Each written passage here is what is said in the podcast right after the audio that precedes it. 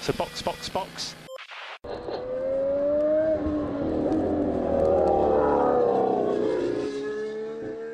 Bom dia e bem-vindo ao sprint de notícias do Box Box Box. Tudo o que você precisa saber sobre Fórmula 1 e automobilismo hoje, enquanto você esquenta o café e faz o pão com manteiga na chapa.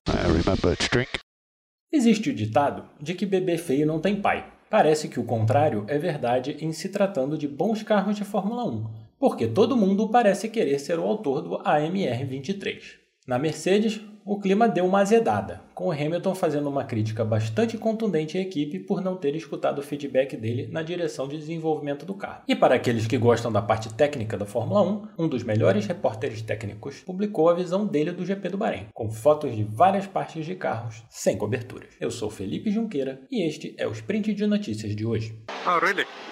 But Sérgio Pérez fez a piadinha de que eram três Red Bulls no pódio no Bahrein, tentando convencer o mundo que a Aston copiou os líderes do campeonato. Lewis Hamilton foi mais longe e falou que a Aston Martin é metade Mercedes. Interessante que todo mundo quer se apossar do sucesso da Aston Martin e eles só conseguiram um pódio até o momento.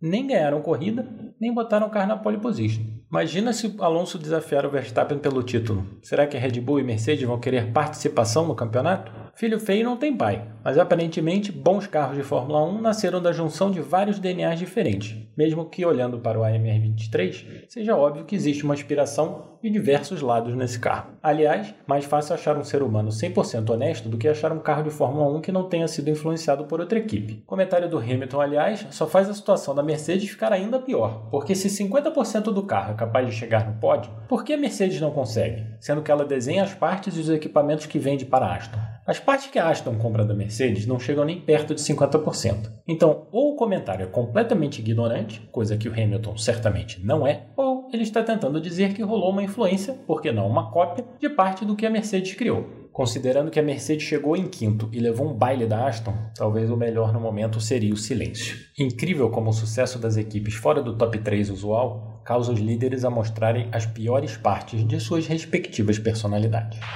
E não foi só isso que o Hamilton falou. O heptacampeão soltou o verbo contra a Mercedes também, dizendo que a equipe não escutou o feedback dele no desenvolvimento do carro e que ele está chateado não só com a perda de tempo atrás de um conceito que o próprio Toto já admitiu que não vai funcionar, como pelo fato de que ninguém bateu a mão no peito e assumiu que errou ao não escutar o que ele disse. A última vez que vimos o Hamilton nessa irritação com a equipe, ele ainda estava na McLaren, brigando com o Ron Dennis e com o carro que não lhe permitia competir com Ferrari e Red Bull. Logo depois, aliás, trocou para a Mercedes e a história da Fórmula 1 nunca mais foi a mesma. Lembrando que o contrato do Hamilton precisa ser renovado, se o climão dentro da equipe continuar, é questão de tempo para começarem os boatos de mudança de equipe ou aposentadoria. Não há dúvidas que o W14 precisa de uma mudança radical e o W15 provavelmente vai ter pouco a ver com o carro desse ano. E talvez o Hamilton realmente tenha apontado na direção certa e a equipe estivesse melhor se tivesse dado ouvidos a ele. Ou talvez ele também estivesse errado e o caminho certo seja uma terceira via não enxergada nem pela equipe nem pelo Hamilton. Vai ser interessante saber o que vai acontecer daqui para frente se o clima azedar de verdade na Mercedes. Se a equipe realmente for a quarta força do ano, perdendo inclusive para um cliente, podemos ver algo inédito até agora. Como a Mercedes lida com a insatisfação do seu principal piloto e todos os problemas que nascem disso.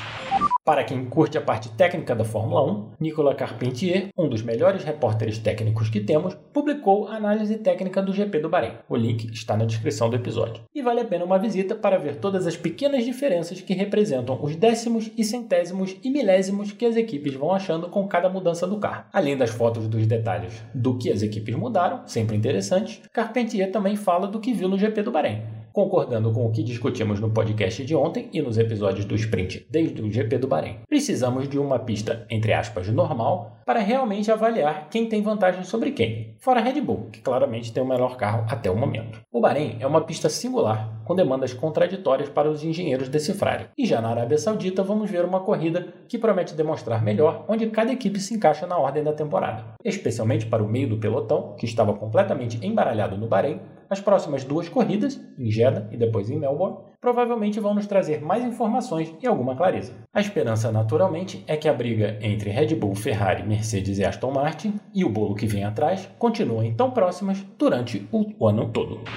E para os fãs do Kimi Raikkonen, foi anunciado ontem que ele vai participar da corrida da NASCAR no Circuit of the Americas, final de semana do dia 26 de março. Ele vai de novo correr com o carro da Project 91, mas sem informações se vai ser uma vez só ou se existem planos para outras corridas para o finlandês. Ótima quinta-feira, cuidado com a tração na saída das curvas e voltamos amanhã com mais sprint de notícias do Box Box Box. Grazie ragazzi. Se você quiser escutar mais, é só nos procurar no Spotify, Google ou Apple Podcasts. E se você quiser saber mais sobre o Box Box Box, estamos no Twitter e Instagram com o nome CastBoxBoxBox. Você pode também mandar um e-mail para podcastboxboxbox@gmail.com. Se quiser dar um apoio para a produção de todo o conteúdo do Box Box Box, pode fazer pelo Pix, a chave é o nosso e-mail, ou usar o apoia.se ou o PicPay. Sendo que com os dois últimos você pode fazer uma assinatura para dar aquela força mensal para o Box Box Box. That's the end. Thank you. You can jump out. So box, box, box.